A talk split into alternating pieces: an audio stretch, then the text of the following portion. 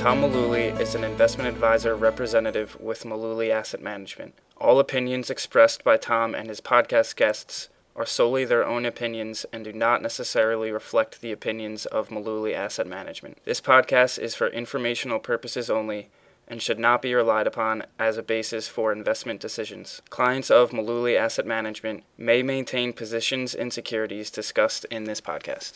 Welcome to the Mullooly Asset Management Podcast. This is episode number 298. Your uh, trusty co hosts are here Brendan Mullooly, along with myself, Tom Mullooly. Brendan, hello. Quite the week we're having, huh? Yeah, I'm glad it's Friday. Okay, Brendan, let's begin. What do you say to the person who's got money in the market and they're worried? I think that it's totally normal to be worried. I don't I don't see how you could you could watch what's going on in the market these days and not be uh, worried or nervous to some extent, scared. I think those are all normal normal reactions, but but I also know that when we're putting together investments for clients, any money that is needed or even could be needed, possibly be needed over the next one, two, three years is not at risk in the market. It's in stuff like bonds, uh, it's in cash. It's it's there and ready for them because those are the the type of investments that will hold their value right now while the stock part of the portfolio does the scary stuff. But we also know that if we give the stock part of the portfolio three plus years, the odds of us being in pretty decent shape are good. But they're good if you hang tight. If you, if you freak out and do something rash in the heat of the moment like this, you don't earn the average long-term returns from stocks that that we all hear about. Why? Why is that? Because if you sell now, you're taking unrealized losses that aren't locked in yet, making them permanent, and then also putting the weight on yourself of having to decide later when it makes sense to get back in. I got to tell you, it's not going to feel any better when the market does find the bottom because we don't know when the bottom is we can only see it in hindsight. And the news is never, you know, all rosy. We're not going to wake up one morning and just be like, oh, guess what? We're 20% higher in a day. It's a process and it's not going to feel like it's getting better. And then before you know it, it is. And you probably missed out on a bunch of the recovery. So I get it. It, it would probably feel great to dump some investments during a week like this and just put the money in something safer. But if that money has a horizon longer than a year or two, you're actually putting it in something more risky because you're putting it in cash and that's risking the future dollars that you need to spend down the road 5, 10, 15 years from now. They won't be growing anymore. But Brendan, what if somebody were to say, "Well, look, things are really volatile right now. I think I'm just going to sit this out."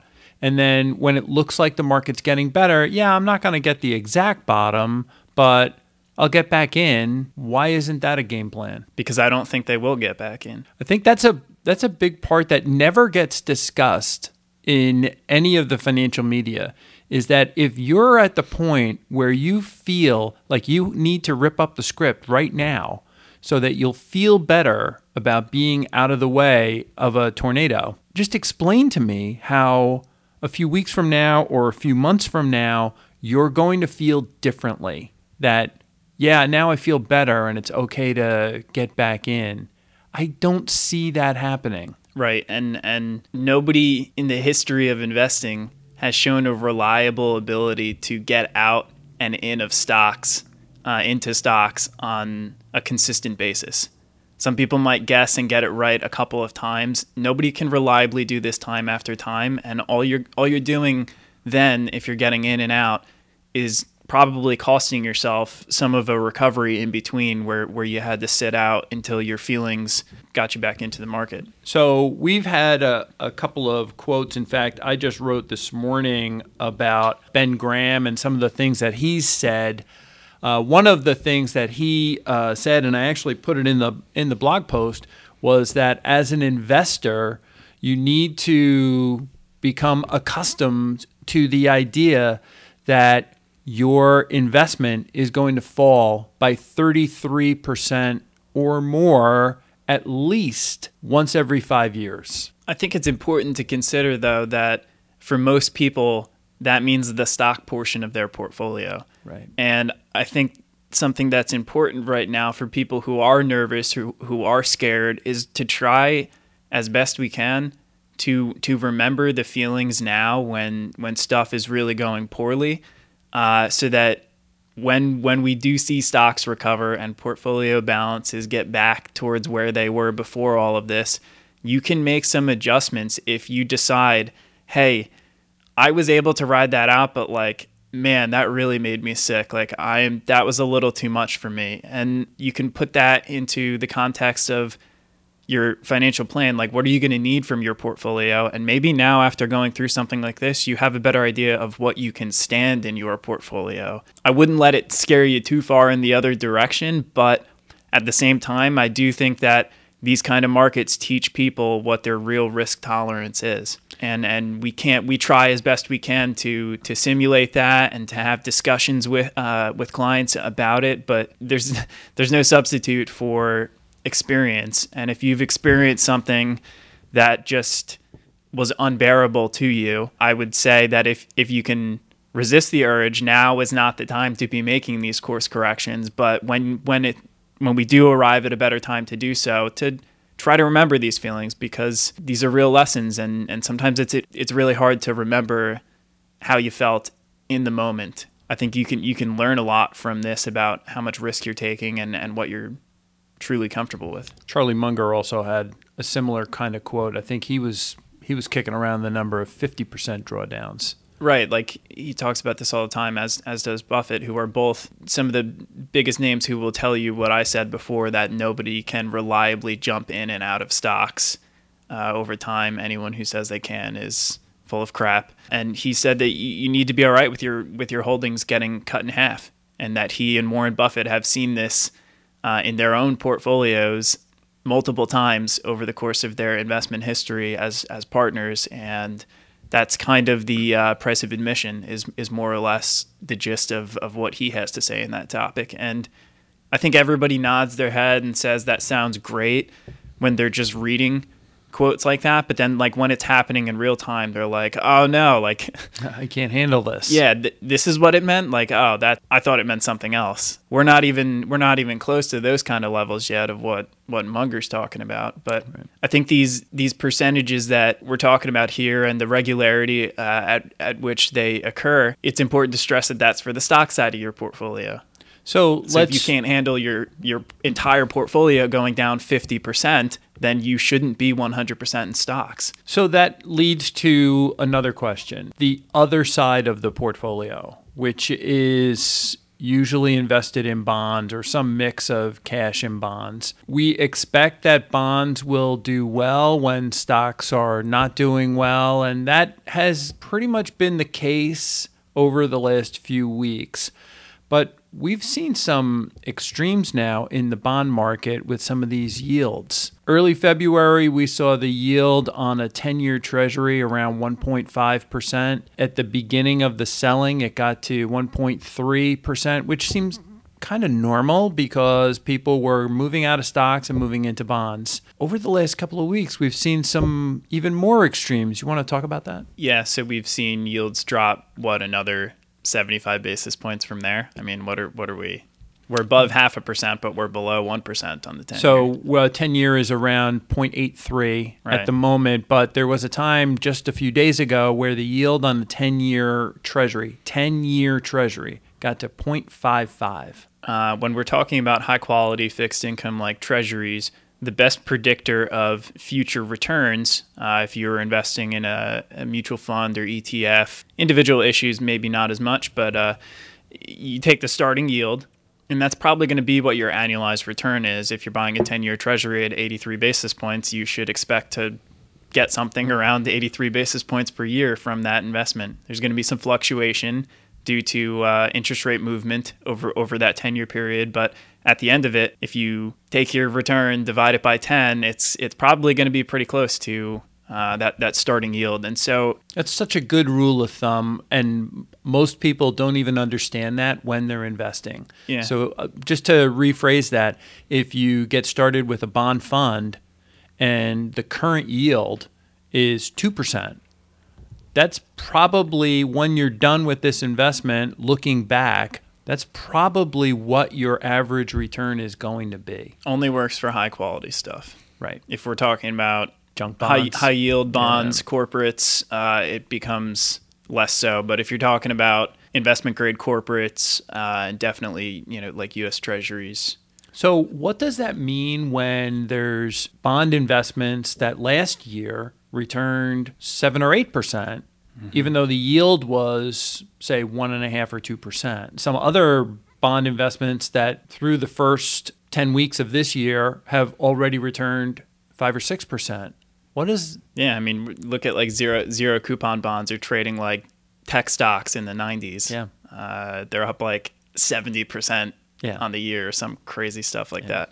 Well, it just means that that yields have continued to fall, and that's a combination of the Fed cutting rates over last year and then now? just last week, Right. Uh, and also market action. So people are buying bonds, meaning prices prices are rising uh, while yields are falling. So let me see if I get this straight. So people are are streaming out of stocks at low prices and they're going into bonds at high prices. Yeah. So what they're doing is they're bu- they're selling an investment while it's down uh, considerably, and and when the stock market goes down, this is this is the important thing to remember. The expected returns, what we can expect from them moving forward, uh, moves up.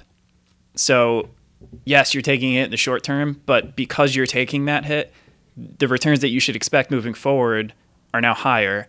And and the reverse is true for bonds. If we're buying bonds and the prices are rising in the short term, it feels great, but the starting yield that you're collecting is falling over over that period of time while more and more people buy bonds and your expected returns are falling in tandem. So you're you're selling an investment when it's about to do do well on a move forward basis and and you're buying one that has done well and will probably do less well on a move forward basis. I, I mean, I, I don't want to just repeat what you said, but it's so important that people understand this. When the market is falling and people are panicking and making bad decisions and selling, they're locking in these losses. They're getting out of an investment that will now have a higher expected average return going forward, and they're going into something like bonds, which have already appreciated in price. So there's less money to make there, and actually a higher chance of loss by going into something like that. Mm-hmm. Yeah, I mean, I, I think it's important to consider stocks and bonds in in the context that we're usually talking about them, which is as as a blend in a portfolio, because uh, it's definitely true when you're looking at you know 10 year yields where they are today that that bonds on a real basis so considering inflation if you're buying a 10 year treasury at today's yield even if we have low inflation which we have inflation it's probably inflation's probably going to eat up all of the return that you get on a bond like that at this Even if we have the inflation rate that we've had for the last 10 years, which everyone says has Is been low. low, Right. we've been It's getting still- 1% inflation. it's still higher than higher than 80 what you're basis points if you're buying today. So, but you're not owning bonds as the head. So these things serve different roles in the portfolios. The bonds are not your hedge against inflation. They never they never really will be. If if you're looking for real after inflation returns, that's what you have stocks for. Um, bonds are there to be a ballast in the portfolio and to you know lower the volatility and to allow you to be opportunistic. If you're supposed to be in a portfolio that's 70% stocks 30% bonds and we've gone through a month now uh, where the S&P 500's 25% off its highs. If, if your portfolio is drifted and it's only 60% stocks and 40% bonds now it allows you to be opportunistic if you can stomach it and rebalance back to your 70-30 target meaning you're you're going to do the opposite of what we just talked about. You're going to do the wise thing which is you're going to take some money from bonds you're going to put it back into stocks uh, At some and- pretty good prices. Right. So you're going to take it out of something that's appreciated and whose expected returns have now fallen, and you're going to put it into something that has depreciated, but its expected returns have, have now risen. Again, this should be something that you shouldn't be you shouldn't be changing your risk tolerance to uh, get get aggressive necessarily. But like if you already had a plan that you should be at a certain mix and you've drifted far enough away from that, and it's still sensible, then get back to that mix. What would you say to someone who has owned bonds and now they've appreciated greatly in recent times, but the expected return or the expected yield going forward on this is going to be equal to what we could what we might get on a CD. Would you suggest selling or changing the investments to do something like that? I don't know. Uh, you know, I, I think you, you could you could depending on the bonds that you have you, you could you could decide that you don't want to take the interest rate risk of owning like longer term bonds right now because they're not paying much more than shorter term bonds. But people will tell you more frequently that you can't time the stock market, but then say that they're gonna they're gonna tinker with their bonds mix because they know for sure what's gonna happen with interest rates moving forward. But what they're doing is timing the bond market, and I'm not so sure that anybody has a great ability to do that either. It's a little it's a little more straightforward than the stock market because bonds are more based on math and less based on you know feelings in the short term as stocks can be. And a fundamental story changing with a company's stock. Right. Yeah, right. But i would be wary of of going overboard with that. Like if you had long-term treasuries i wouldn't pull them all out and put it into like a money market fund. If you had long-term treasuries didn't you have them for a reason? Right. And one of the reasons is probably because they're the best hedge historically uh, for stock market volatility because the long bonds are, are the most sensitive to interest rates. And if interest rates are falling, people are piling into bonds, then you get the most offset.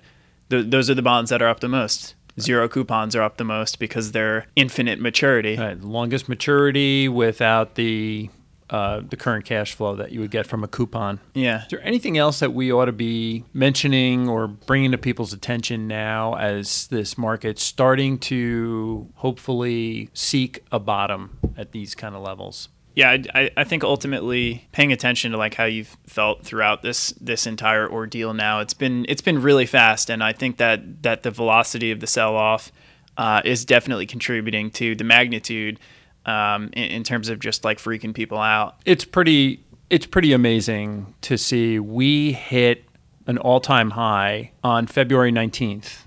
And today we're 25% lower and today is we're recording this on March 13th. Right. Not even a month Yeah. has gone by. Normally doesn't work this way. Mm-hmm. And one of the questions that's come up this week is what was different in 2008 between you know 2008 and a market like this i would venture to say that this market is behaving more like the market i saw after 9-11 where we had a catastrophic event come out of the blue really wreck the markets for a couple of weeks. And then things recovered and business got back to normal. It did tip us into a recession. Even that, you could see things unwinding as time went by. This really kind of came out of nowhere in that sense, uh, and so quickly after reaching an all time high. So, just an, another important uh, concept, I think, is this is another, you know, a riff on uh, Ben Graham, and we've talking about him and Munger and Buffett uh, earlier on, on the podcast, and, and you you wrote about uh, his idea of Mr. Market today.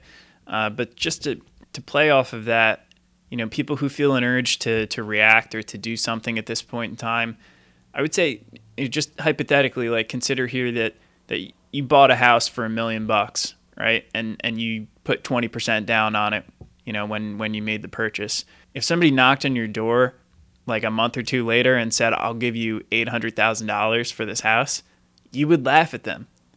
But that's the proposition you're facing right now with your stocks a, a month ago they were they were worth X, and now and now somebody somebody just meaning there are people out there.